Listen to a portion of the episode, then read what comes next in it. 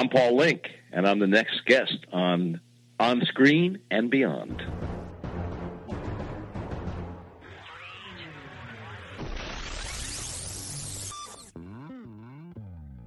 On Screen and Beyond, an inside look into the entertainment world featuring interviews with people from the movie, TV, and music industry, news on upcoming TV and DVD releases, and the rumor mill. And now, here's the host of On Screen and Beyond, Brian Zemrack. Thanks for stopping by for another edition of On Screen and Beyond. I'm your host, Brian Zemrack. This is episode 443 of the weekly show that keeps you updated on what's coming your way as far as upcoming new movies, remakes, sequels, and TV and movie DVD releases, as well as our interview segment with a guest from the movie, TV, or music industry. This week, Paul Link is going to be joining us. You might remember him as Officer Artie Grossman from Chips, and he, of course, was in Motel Hell. And he's got a one-man show that's out right now, going around, theaters, doing performances. And on, February 17th, 18th, and 19th, he is going to be at the New Rheem Theatre in Moraga, California. And the show is called It's Time. And he's going to talk about that, let us know about that, and all the other things he's been in over the years. So Paul Link's going to be joining us here very shortly, right here on Screen and Beyond. And, of course, I'm sure everybody was watching the Super Bowl. I'm sure there was a lot of you anyways that watched that. And that was a kind of exciting game. But let's get into Remake Madness right here on Screen and Beyond. Please hang up and try again. Remake Madness. Well, the remake of Scarface has hit a bump in the road as the director has dropped out. Universal is in hopes to fill the spot in time to film this spring. Now, there's a lot of different movies that are hitting bumps in the roads, and we're going to have some more coming up. I'll tell you about those in a minute. And the director of Arrival and, Blade Runner 2049. And that, of course, is Denis, I'm going to mess up his name, I know, Villeneuve. And he's going to be directing the remake of Dune. And also, the remake of Friday the 13th is...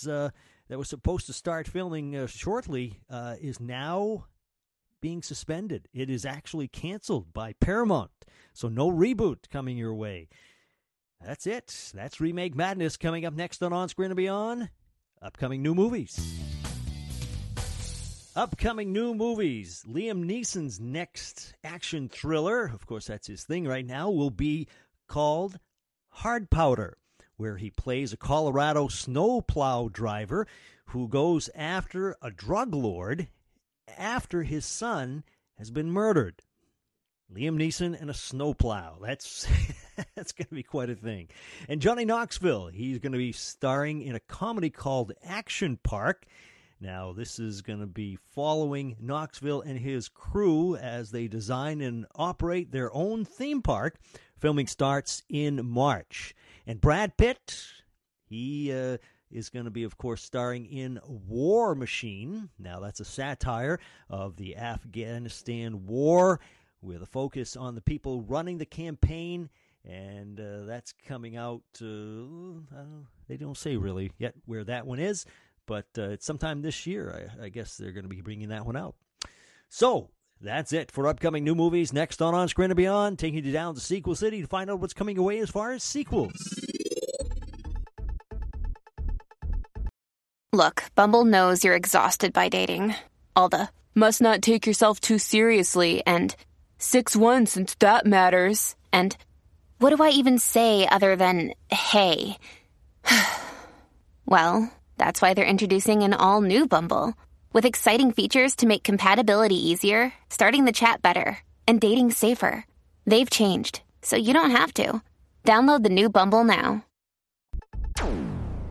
Sequel City, a sequel to the Will Ferrell and Mark Wahlberg film Daddy's Home, is got the go. It's got the green light. Daddy's Home 2 will bring the two back together once again. So we'll see how that one goes. Obviously, it was good enough the first time that everybody decided to do it again. Sylvester Stallone will return in Escape Plan 2, and Arnold Schwarzenegger, who was in the first one with him, is in talks to return also. And World War Z2 is now in limbo, just like Friday the 13th. And, of course, Paramount is heading that one also, and they've taken it off the list of films that they're making. And this one, though, they do say that they are in hopes that it will come our way in 2018 or 2019. And that's it for Sequel City. Coming up next on Screen and Beyond, TV on DVD.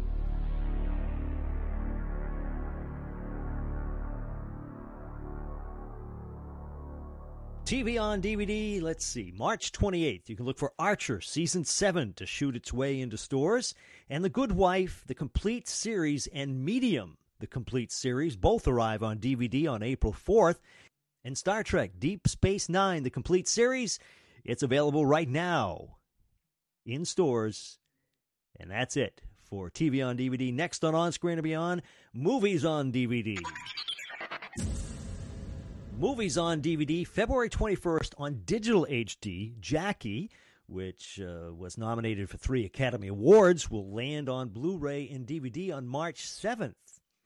And let's see, 50 Shades Darker has an estimated release of June, so it's just in theaters now, so that's when they're thinking that one will come out on DVD and Blu-ray. And that's it for Movies on DVD. Next on Screen and Beyond, TV and Entertainment Time. TV and Entertainment Time, Peter Capaldi, the current Doctor Who, will be stepping down as the 12th Doctor after this season. And actor John Hurt, the Oscar-nominated star of The Elephant Man, has passed away at age 77. And also actress Barbara Hale, who will play Della Street on the TV series Perry Mason. And, of course, she was also the father of Alan Hale Jr., who was the skipper on the Gilligan's Island show. She has passed away at the age of 94. And that's it for TV and Entertainment Time. Next on Screen and Beyond, it's Celebrity Birthdays. We baked you a birthday cake. If you get a tummy ache and you moan and groan and woe, don't forget we told you so. Happy birthday! Happy birthday! Celebrity Birthdays, February 9th. Tom Hiddleston, 36, and Carole King, 75. February 10th, Elizabeth Banks turns 43. February 11th, it's Taylor Lautner, past guest here at On Screen and Beyond twice, turns 25, and Jennifer Aniston turns 48.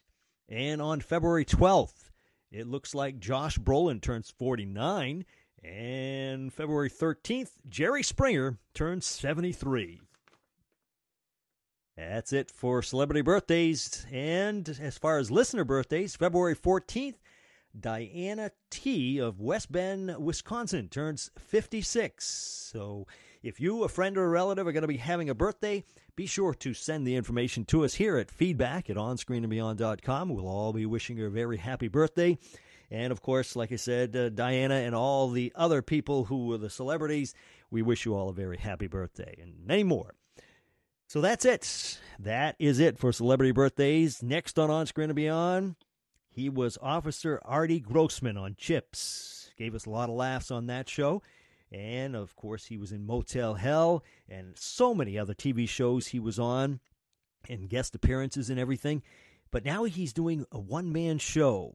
And on February 17th, 18th, and 19th, It's Time. That's his one-man show. He's going to be performing it at the New Rheem Theatre in Moraga, California. We're going to talk with Paul Link about that and find out all about it. Paul Link's next, right here on Screen and Beyond.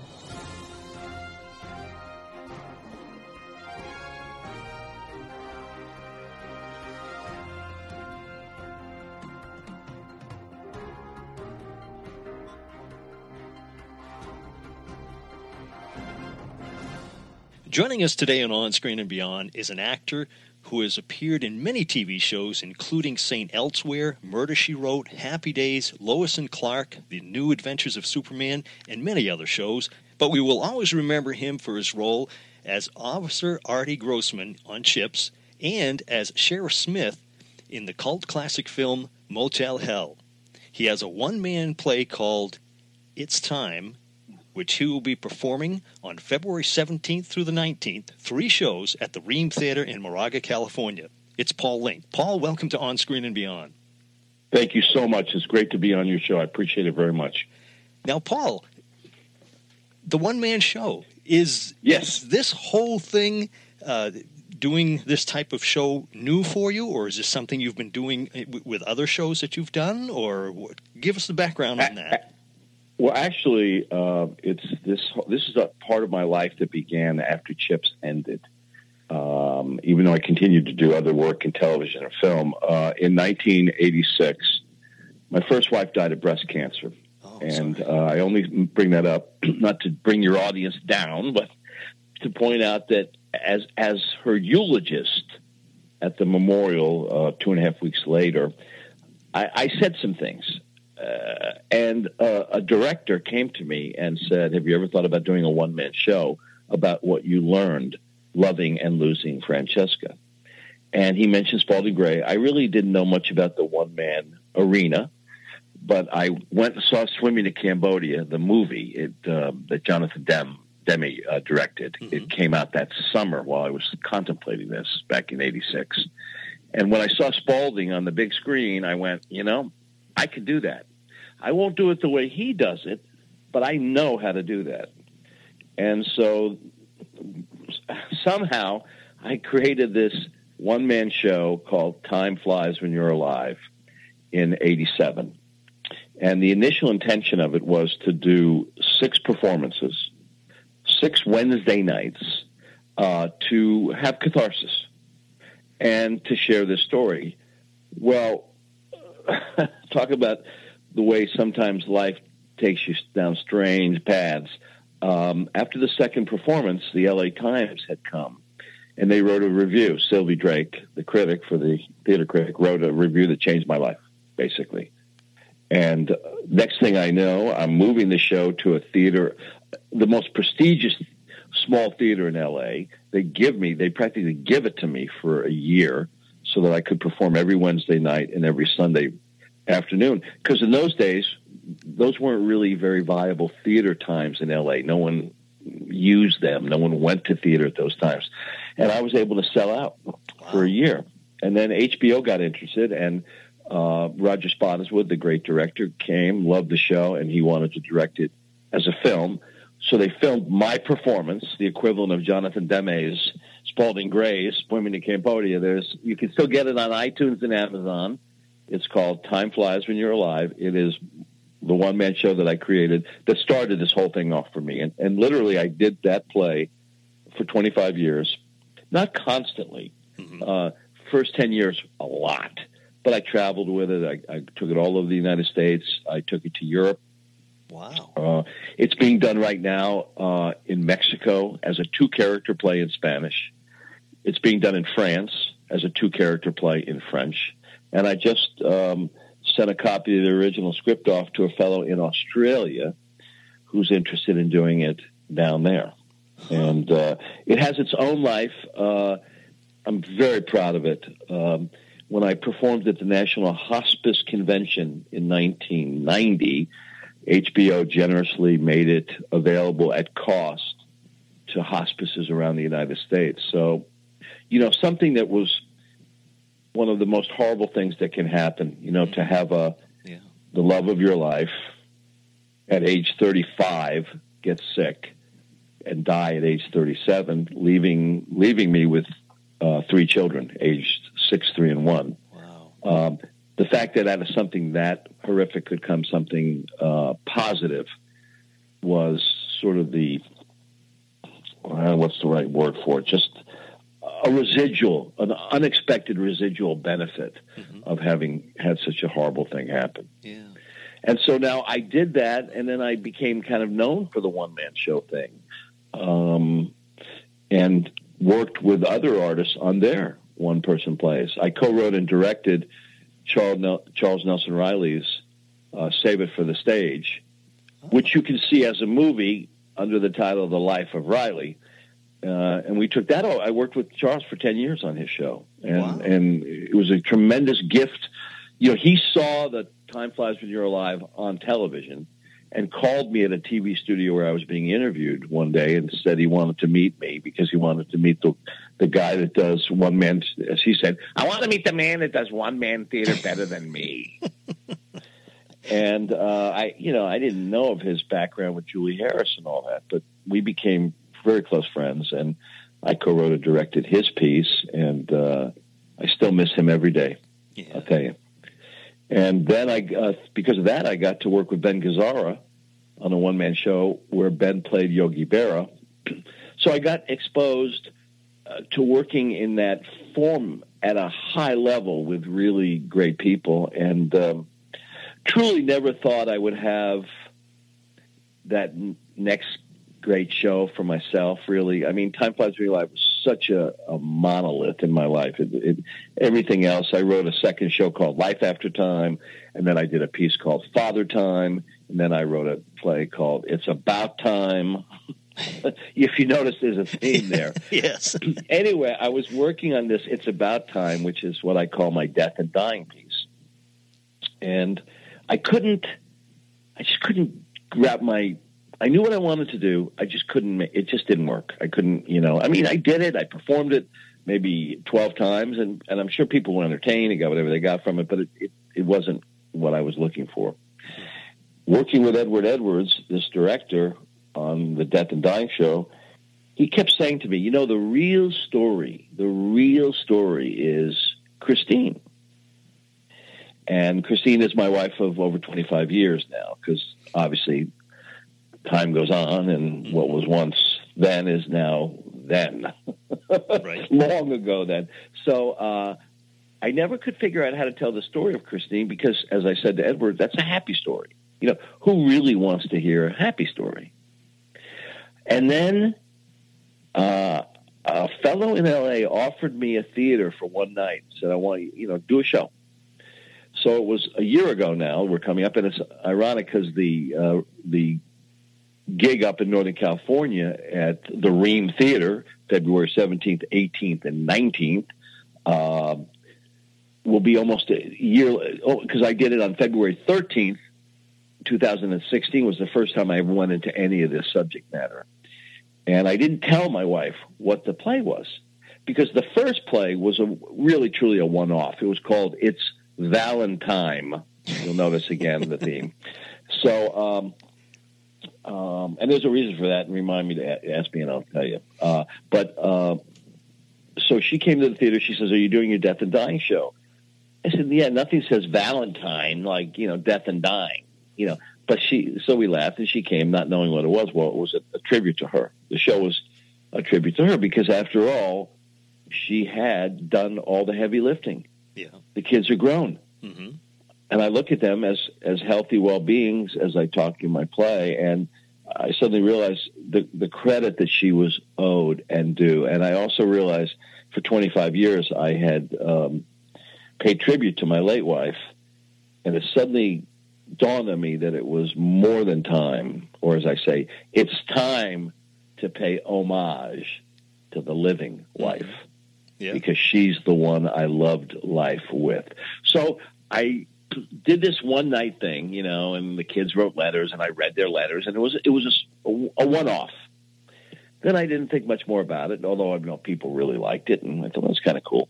I had directed a different play called A Gambler's Guide to Dying. And it was in performance.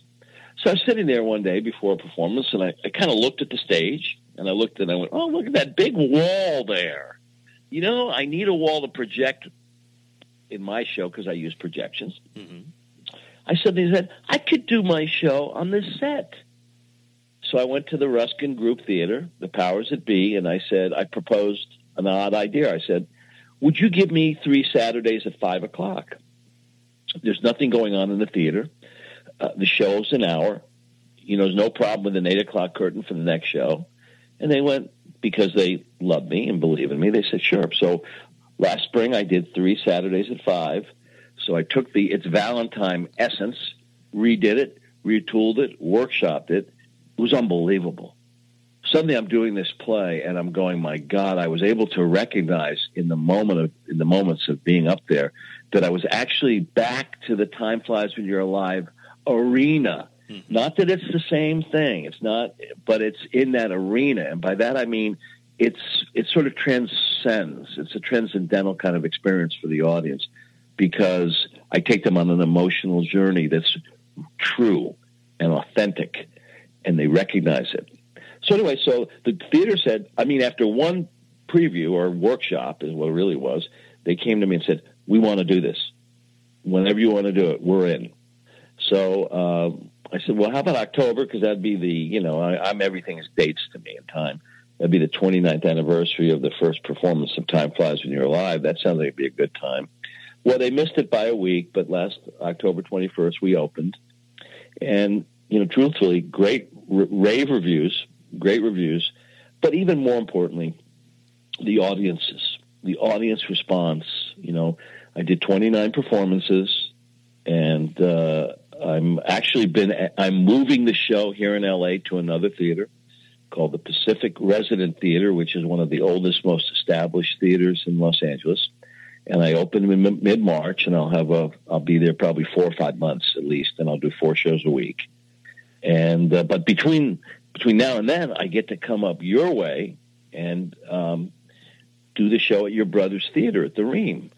Now, Derek Zemrack was so kind to come down on a Saturday. He was always a big fan of Time Flies When You're Alive, and he flew down, saw a 5 o'clock show, I believe. Mm-hmm. Yeah, I remember when he did. And then turned around and he saw it even. Yeah, I know. And turned around and went home. Yeah, I drove him to the airport. By the time he's sitting at the airport, he called me. He goes, "Oh, actually, he took an Uber. He's very nice. I'll take an Uber." So he took an Uber. He calls me from the Uber. He goes, "I want to do your show up north." I mean, he had an instantaneous. He got it. Mm-hmm. So this is going to be great for us. It's the first chance we will ever have to take this quote on the road, so to speak. And we're coming to the Rheem, and we're going to do a February 17th at 8 o'clock, February 18th at 5 o'clock, and February 19th at 2 o'clock. So that's what's happening. And wow. The show is 65 minutes in length. And basically what it's about is the enormity of life and the power of love. And I promise you, and I know this sounds so, I feel like, you know, as seen on TV, or Ron, what's the guy's, Ron Popeil? Yes. I mean, it sounds so terrible, but this is the truth. So I'm going to say it even, if you know me, you know I'm very self-effacing. I do not take myself seriously at all. I can't stand those kind of people. But I will tell you this. You come to the Rheem, to a performance of It's Time, I promise you, you will laugh. You will be moved. Probably cry, but you will be moved, and you will come out with hope. And as people have said to me over and over again, you must continue to do this play. This play resonates in a way right now, because if there was ever a time where we all needed a positive message, where we needed to hear a man avow love openly, and completely, a man who will take you into, you know, into the area of grief and to what that's all about. It's, you know, I wouldn't have expected it, to be honest with you, but I'm so happy that I have this play to offer at this time. Now, no pun intended. Now, when you write something like this, Paul, I mean, is it difficult to open up like that? First of all, I'm a weird guy, and I don't start. You have to laugh too hard. No, I'm kidding. So I'm a weird guy in that I don't write it down. It's nothing written. Well, there is after I do it, right? Yeah, but it doesn't start with the written word. It starts with the oral word. Mm-hmm. So, in other words, I would spend an inordinate amount of time in my jacuzzi, which is one of my favorite places to rehearse, or with my director at his house, just telling stories. And just, you know, and sort of fleshing out kind of a concept. And, for example, It's Time, even in previews, I realized, that's missing a story. Let's add this story. Let's add this story. You know, and I'm very proud of the writing. Many people come up and say they just really appreciate the verbiage. And I just have a weird facility where I can cut and paste in my head. I remember things because I am a monologist at heart, so I theatricalize my life. And if you're going to theatricalize your life, you better pay attention to do it while it's happening, because you may want to go back and, you know, in other words, I'll give you an example. I in Thanksgiving of 2015, our daughter at that time, our oldest daughter, Rose, was living in Oakland, and we would come up for Thanksgiving. And as I say in the show, you know, we had reached a station in life where one of our children was actually hosting us for the holiday. You know, how great is that? And we were up there, and we were at a restaurant on College Avenue called Soi 4. It's a Thai restaurant. It was the Wednesday before Thanksgiving, so we were having our palate-cleansing Thai meal, and I was sitting there with the kids and had an epiphany. You know, because I saw them, they were Lily, who was stuck in Boston, but the other kids were there, and they were all grown now. They were sentient adults, and they were, you know, healthy, good citizens, loving, caring people. You know, they were all off the dole. They have impeccable table manners. And I'm watching them, and then I looked at Christine, and I suddenly got it in that moment, what she had done. And I turned to her, and it was like, none of this is planned. This is life. And I look at her, and I go, look what you've done. And she started to cry. Now, that became a piece in my show. It wasn't meant to be at the time, but because that was when I realized, you know, okay, it's time to honor her. You know, I stopped doing Time Flies because I realized until I could do a show for Christine, it wasn't fair for me to go out and talk about the deep love I have for my late wife. Mm-hmm. Yeah. Because, you know, let's face it, Christine is the one who was there when they were hospitalized, or when they got their periods, or when they had problems, mm-hmm. or when they needed birthday cakes made, or, you know, and I think it's very important as we grow older, and even when you're younger, but you don't maybe know it as much then, it's really important to tell the people that have helped you, that have loved you, that have guided you, that have mentored you, those people that make us who we are. It feels imperative to me to acknowledge them and tell them how much we love while we still are able to. Hmm. And in essence, It's Time is that. It's acknowledging Christine, as I call her, the beautiful and talented Christine Healy, for what she has done for the three children and I, the angel of love that she is, who appeared in that dark hour and lifted us all on her shoulders and carried us out of that darkness back into the light. The woman who suggested in 1968 that I take an acting class and changed the apogee of my life by just saying that. The acting teacher who first took me under her wing, and when I did this wild scene, which I create again in It's Time, didn't throw me out of the theater, didn't do anything but be supportive. Mm-hmm. Even when she didn't understand why she was being supportive. Yeah, yeah. So, you know, there are people, I know you have them in your life. People, sometimes they're close friends, they're your bait, but sometimes they're not. They're people that you just came together for a second in the scheme of things, but they've changed they change your orbit. Mm-hmm. Yeah. So, you know, I'm taking time to acknowledge a couple of these angels in this show, but see, basically it's more stuff than that. That's why I say it's the enormity of life, because I was a widower with three young children, and how do I get to where I am today? How did that happen? Mm-hmm. What was that like? And people who have had, the unfortunate experience of having wives die, or children die, or close friends die, or parents die, or, you know, they recognize that this is an area that is not addressed. And, you know, I've been doing grief support work as a volunteer, and I try to shed a little light on that process in this show. Yeah. But I have to emphasize that it's, in the end, you're going to feel so hopeful, and you're going to feel so human. And when the people come up and say to me after the show, may I give you a hug? I just say, I'm very sweaty. Because it's a lot of work. Right, yeah. Jeez. Now you're going to have to do one for your kids. Call it Taking Time. That's right. Now, considering, you know, this has been a lot, you've done a lot of this now. When you first started acting, were you doing stage work, or was it, you know, right to films and TV? Well, it all starts in the theater. You know, I mean, not for everyone, but for where I came from. Yeah, it started in the theater at SC, you know, and I do talk a little bit about that in the show, because I was, you know, I was a hippie. I was, you know, I was taking a lot of drugs and trying to sleep with as many young women as I could, you know, because it was the 60s, you know, 67, 68. And going to see The Doors live as many times as I could. You know, that was the life I was living. And then I got exposed to this acting class, and some things fell into, you know, things fell apart in certain ways. I lost my health. I was hospitalized. I was in an acting class.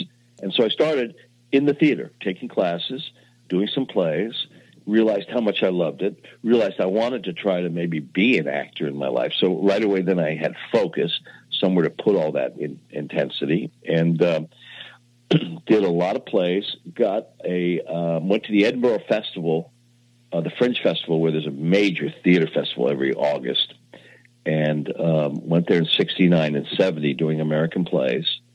In the 69 year group, Jim Bridges, the great Jim Bridges, who wrote The Babymaker, Paper Chase, oh God, what's the movie with Jack Lemmon, the nuclear, oh God, the one about the nuclear meltdown, China Syndrome. Oh, okay. Yeah. You wrote China. The guy was an amazing man. Anyway, he went with us. He and his partner, Jack Larson, who was, Jimmy Olsen. Yes. Oh yeah. He's been on my show, you know, in fact. Okay. Yeah. Well, yeah. Well, we lost Jack last year, but, or he died last year, but, they were with us, and I didn't know at the time Jim had written The Babymaker, which was his first feature, with Barbara Hershey and Scott Glenn and Colin Dewhurst. And so he's, you know, we became friends. So he calls me one day. He goes, I want you to be in my movie. Now, you have to understand, I know nothing about being in movies. I've never gone on an audition. I'm not, you know. So I went over to meet Robert Weiss, who was the head of whatever the studio, you know, and a big guy and a big deal. And he just signed this letter, and it said, take this to SAG. And I was in the union. So Jim did a major thing for me. He got me over that big hurdle in 1970 when I joined SAG. And so, but even then I didn't really believe in making that it would ever, you know, TV and film didn't seem like a possibility. So I basically went back to school, got a master's degree in theater. And even then I thought, this is ridiculous. And I put all my, you know, all my furniture and my dog, my German Shepherd, and my herbal teas. And I got in my van and I moved to New Mexico, you know, basically because I never thought I'd have a chance in the world of making a living as an actor. And I saw friends of mine starting to appear on TV, and I came back to LA, and, you know, in 74, I started to go for it full bore. And then it was, you know, all about getting TV and film, but I always did theater. I was always a member of a theater group. I've never stopped doing theater. It's, for me, it's all about theater. Yeah. Now, am I correct in what I've read on when I did my research, that your father was the manager and partner for Andy Griffith? That's very, very good at research, yes. He and Andy were together. They were partners, best friends, you name it. He was his manager for over 37 years. Wow. My dad worked for Capitol Records as an A&R guy, artist relations, in the early 50s. And they had a, I guess you would call him an artist, yeah, a client, an artist, down in North Carolina called Andy Griffith, who had made this recording called What It Was Football. You ever heard that one? Yes, I have, yeah. Okay, so they did that, and my father was sent down by Capitol to sort of, you know, service the guy, you know, talk to him, befriend him, you know, just do artist relations. So my dad and Andy had kind of a kismet. I mean, they looked at each other, and they really liked each other. And even though Andy thought my father had too many teeth in his mouth, he thought he called them tight teeth. But he, you know, he trusted my father. And so my father calls him up and says, you know, I've been offered a better job at Columbia. I'm going to go to Columbia. And Andy said, well, I want to go with you. So they went to Columbia. And after about a year, my dad thought, wait a minute.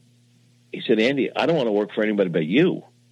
You're going to be a big star. And so then my dad, I think it was 53 or 54, he became his manager.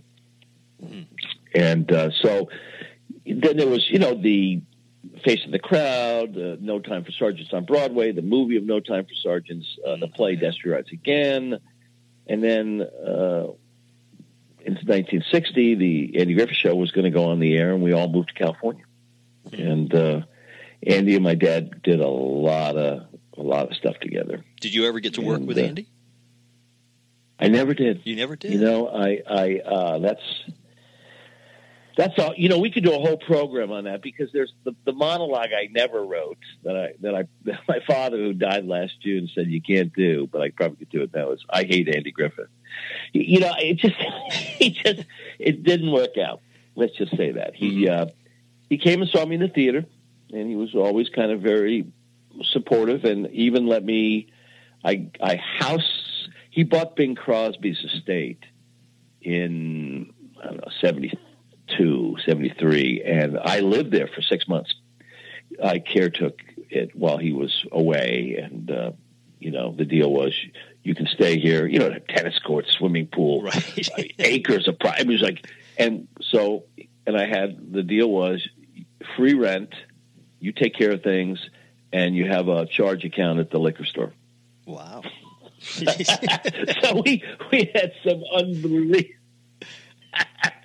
some unbelievable parties. Well, yeah, I can imagine. Jeez. Back in those days, you know. And, you know, look, Andy was, what a great actor. And one of the most important male figures in my life growing up. And he just, you know, unfortunately, watch Face of the Crowd, and then you'll know who Andy Griffith was. Yeah, and that's the sad truth of it. And he became not a nice person, and it killed my father because growing up, you know, really it was the hierarchy in my family was, and this will show you how screwed up things can be. The hierarchy in my family was, you know, it was my dad and Andy, and then you know my mother was under that. So they're related, you know, there was always the two of them. And not that there was anything untoward about it. It's just that they were two guys who were on this roll, you know, and it just kept happening. And they just kept making more money and getting more power and getting more, you know, and they just lost complete sight of themselves and each other and their families. And, you know, my dad wound up divorced. Andy wound up divorced several times. You know, just it was, hey. You know, it's Hollywood. What am I going to tell you? Yeah. When you need mealtime inspiration, it's worth shopping Kroger, where you'll find over 30,000 mouthwatering choices that excite your inner foodie. And no matter what tasty choice you make, you'll enjoy our everyday low prices, plus extra ways to save, like digital coupons worth over $600 each week. You can also save up to $1 off per gallon at the pump with fuel points. More savings and more inspiring flavors make shopping Kroger worth it every time. Kroger, fresh for everyone. Fuel restrictions apply.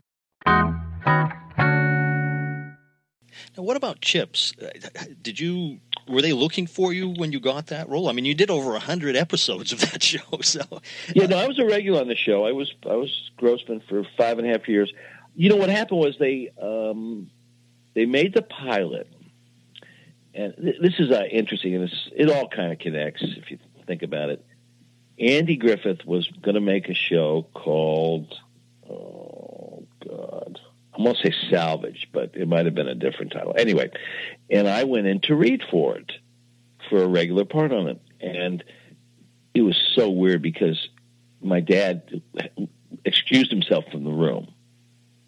You know, so the whole thing was weird, you know, and I read it, and I didn't get it. And, you know, it was all right. I was unhappy, but I was struggling at that time to make a living, and, you know, I wasn't getting any help from Andy, and, you know, anyway, but not that he owed me anything, but I just was. So the whole point is, next door, literally on the same floor, and literally right next door was the office for Chips. And I knew about it because Larry Wilcox and I had competed endlessly for commercials. in the earlier 70s. We were always running into one another. And he did quite well in commercials. And so I knew he had gotten it. And I remember seeing the Chips, you know, logo on the door. And I'm like, oh, there's Larry's place. So anyway, then I watched the pilot of Chips. I thought it was the worst show. I remember thinking to myself, this is the worst show I've ever seen in my life. I said that out loud, I think. And the next day or 2 days later, I get a call that they wanted to see me.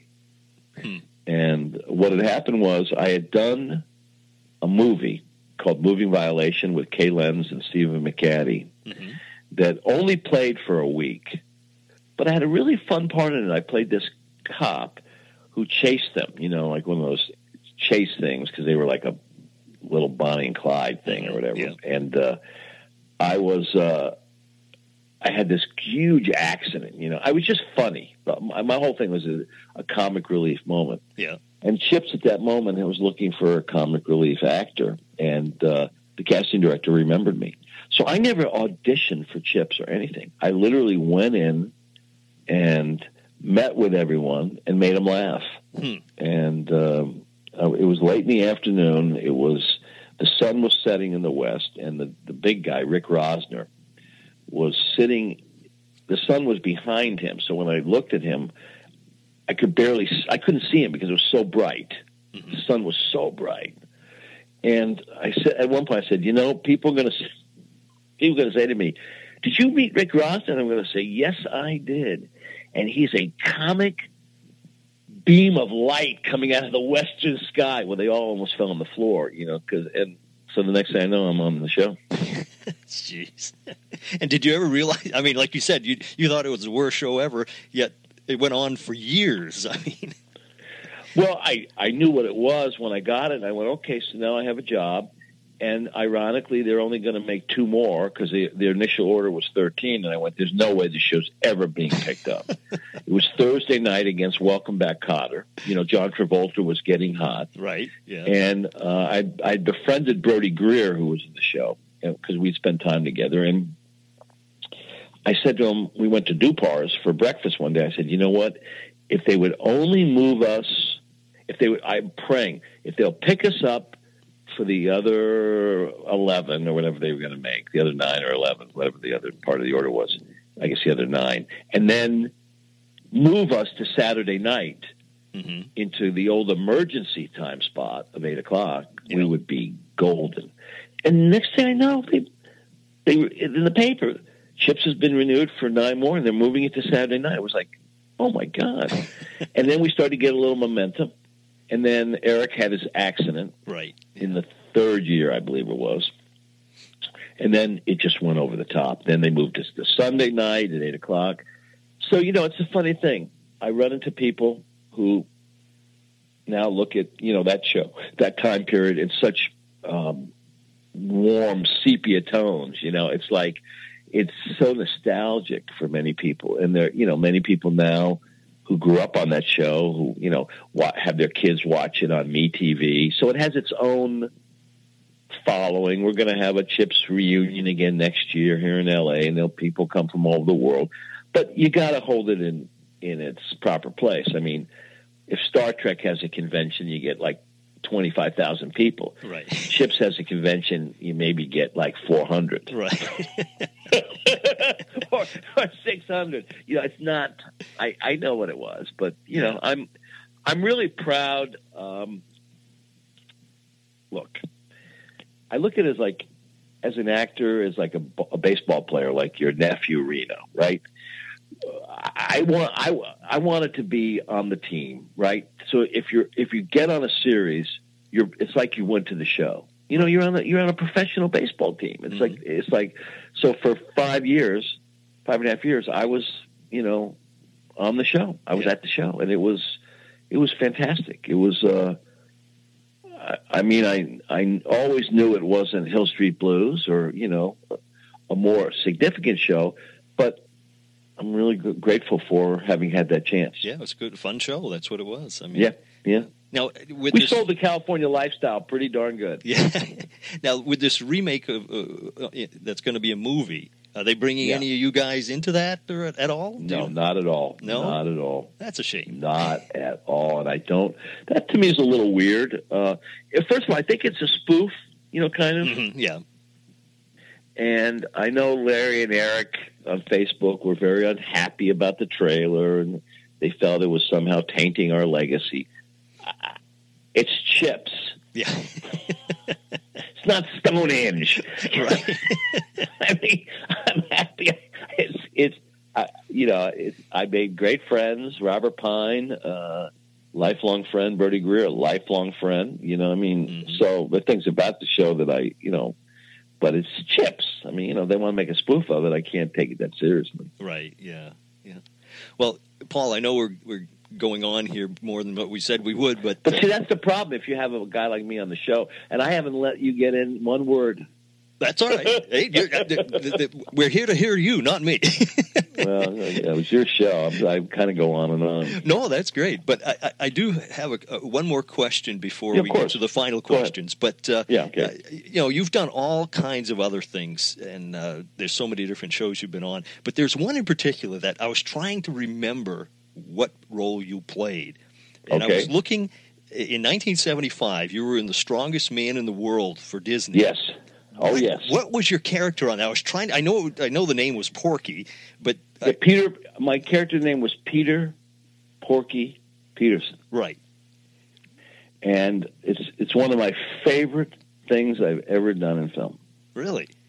It was such an interesting experience for me as a young actor. That was my first year of trying to make a living in '74. That I got that job in May of '74. Yeah. And my role was the conceit was, you know, we're college students.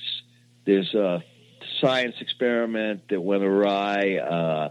A goat kicked something over. No one realized it. So basically, all of a sudden, there was this formula that made you unbelievably strong. Mm-hmm. I mean, you know, like, and so. The whole bit was we then challenged the greatest weightlifting school to a contest because we had this secret formula, right? Or, you know, anyway. And, of course, I'm one of the first lifters, Peter Porky Peterson. And I get down to the pullet to lift. And I don't realize that I don't have the special stuff. So I'm just me, and it's these, you know, hundreds and hundreds of pounds I'm trying to lift. So I pull and I pull and I use all my might, and then I pull hard and I stand up and my arms stretch the length of my body, you know, all the way down to the ground. So in other words, they had a special deal where I went in and they took casts of both arms. Yeah. So when I pulled up, you know, it was like my hand was inside. Anyway. But when I got to do that scene, the greatest character actors in Hollywood were in that audience. Mm-hmm. So I got to do this, you know, extended bit for them. It was fantastic. Yeah. Yeah. Disney at that time used to have a lot of, like you say, a lot of great character actors in their films. You know, that one, The World's Greatest Athlete, and all those other ones they were doing. If you look at the faces, you can't even believe it. I mean, in that scene was Eve Arden. Mm-hmm. Yeah. You know, I mean, some of the Cesar Romero. Wow. Fritz Feld. Mm-hmm. Yeah. Do you remember Fritz Feld? Oh, yes. Yeah. Yeah. I mean, and you just look at all, and that's just the beginning of it. It just went on and on. It was phenomenal. Yeah. I mean, and, you know, to me, to have all their attention and get to do my thing was great. I felt really, as a young actor, you need to have some of those where you know, score. Yeah, yeah. Jeez. You know, where you come through. Yeah. Well, but of course, acting changed so much. You know, that style of acting now. You know, right? I don't know how many people ever get a chance to do anything like that anymore because it's also don't act, don't do anything unless you do the better. Yeah, and a lot of it's dark now. Say that again? A lot of the movies are dark. Yeah. You know? And it's just, like you say, it's different now. But, yeah. But, Paul, I'd like to finish up with two final questions, taking us away from your appearance. Got to remind everybody, you're going to be at the Rheem Theatre on February 17th, 18th, and 19th for 3 shows. And you'll be doing It's Time, a one-man play, and it's going to be a great show, so everybody should be sure to go get tickets for that. And but the final two questions, taking us away from your acting and everything else you've done, when you sit back and relax, what are your favorite TV shows that you watch now and of the past, and what are your favorite movies now and of the past? Well, you know, I mean, I think as far as the movies go, it's hard not, you know, there's certain movies that come on, you just, like The Godfather. Mm-hmm. Yep. Or they have this new thing called The Godfather, and they put them all together. Have you seen that? It's like... Yeah, the little like marathon. 9 hours long. Or yes. I don't know what it's called, but it's fantastic. Mm-hmm. You know, or Goodfellas, or you know any of those.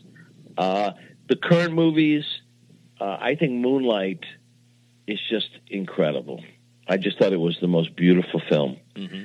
and I liked Arrival very much as well. Yeah, I haven't seen that one yet. Yeah, but, interestingly enough, Arrival was based on a book by a guy named Ted Chiang. And if you read Ted Chiang's book, I believe in the preface he says how for years he tried to figure out how to tell the story. And it wasn't until he saw Paul Link's Time Flies When You're Alive. Really? In a theater that he knew how to tell it. Huh. Which I'd forgotten about until someone, you know, who loved the movie so much went and found the book and then sent me this on Thanksgiving going, do you realize you're the inspiration for this? But that was very kind of sweet. But yeah, and you know, TV shows. I'm burning out on TV. I have to say it. I think there's been a lot of great stuff on TV, and you know, I feel like we've been winding down on The Affair, and I just feel it's totally lost its way. I'm not sure about Homeland this year. We'll see how it goes.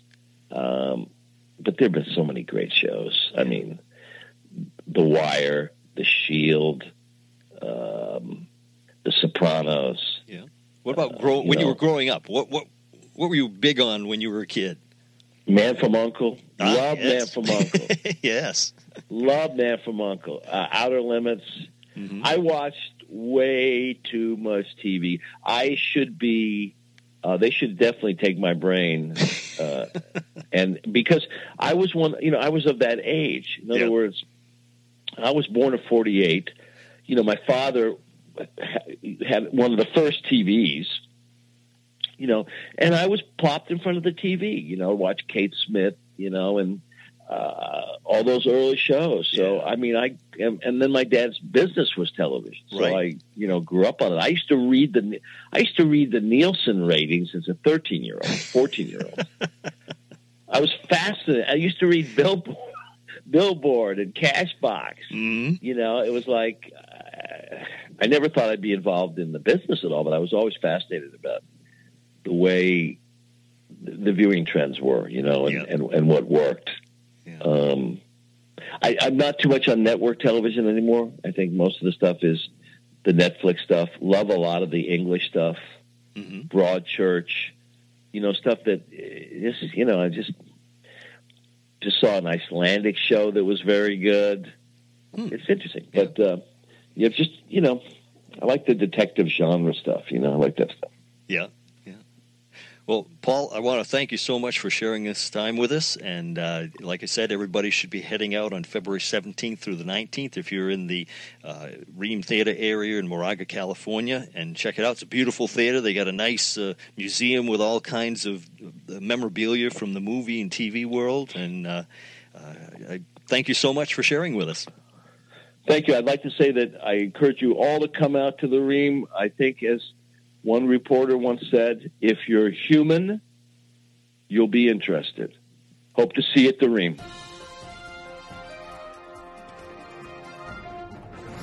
That's Paul Link. Big thank you going out to Paul for joining us and sharing those things with us here at On Screen and Beyond. I want to thank him so much. And if you are in the Moraga, California area or San Francisco area, Bay Area, that whole area right there. If you don't know where the New Rheem Theater is, you definitely want to check it out. It's in Moraga, California. and you can get there. And they have a great museum with some really cool stuff. I mean, I've been there, and it's just a real nice place. And it's one of those old theaters and everything. And it's actually in the main theater, the big one, there's a stage. And they actually have comedians and different kinds of shows coming. And Paul Link is going to be doing his one-man play there. And it's called It's Time. It's a great show. Be sure to check it out February 17th, 18th, and 19th at the New Rheem Theatre in Moraga, California. So thanks you, Paul, for joining us. And let's see, that is it. We are going to be wrapping up this episode of On Screen and Beyond. And then we are still working on Bonji Bear and the Kingdom of Rhythm. I've been writing more songs. It's going to be loaded with songs, so get ready, for that. Right now they're saying that they are looking at probably... I'm guessing the fall, but not sure. We'll figure that one out when the animators finish. So, anyways, that's it. That's a wrap for this week. So until next week, when we once again take you on screen and beyond, I'm Brian Zemrack. Take care.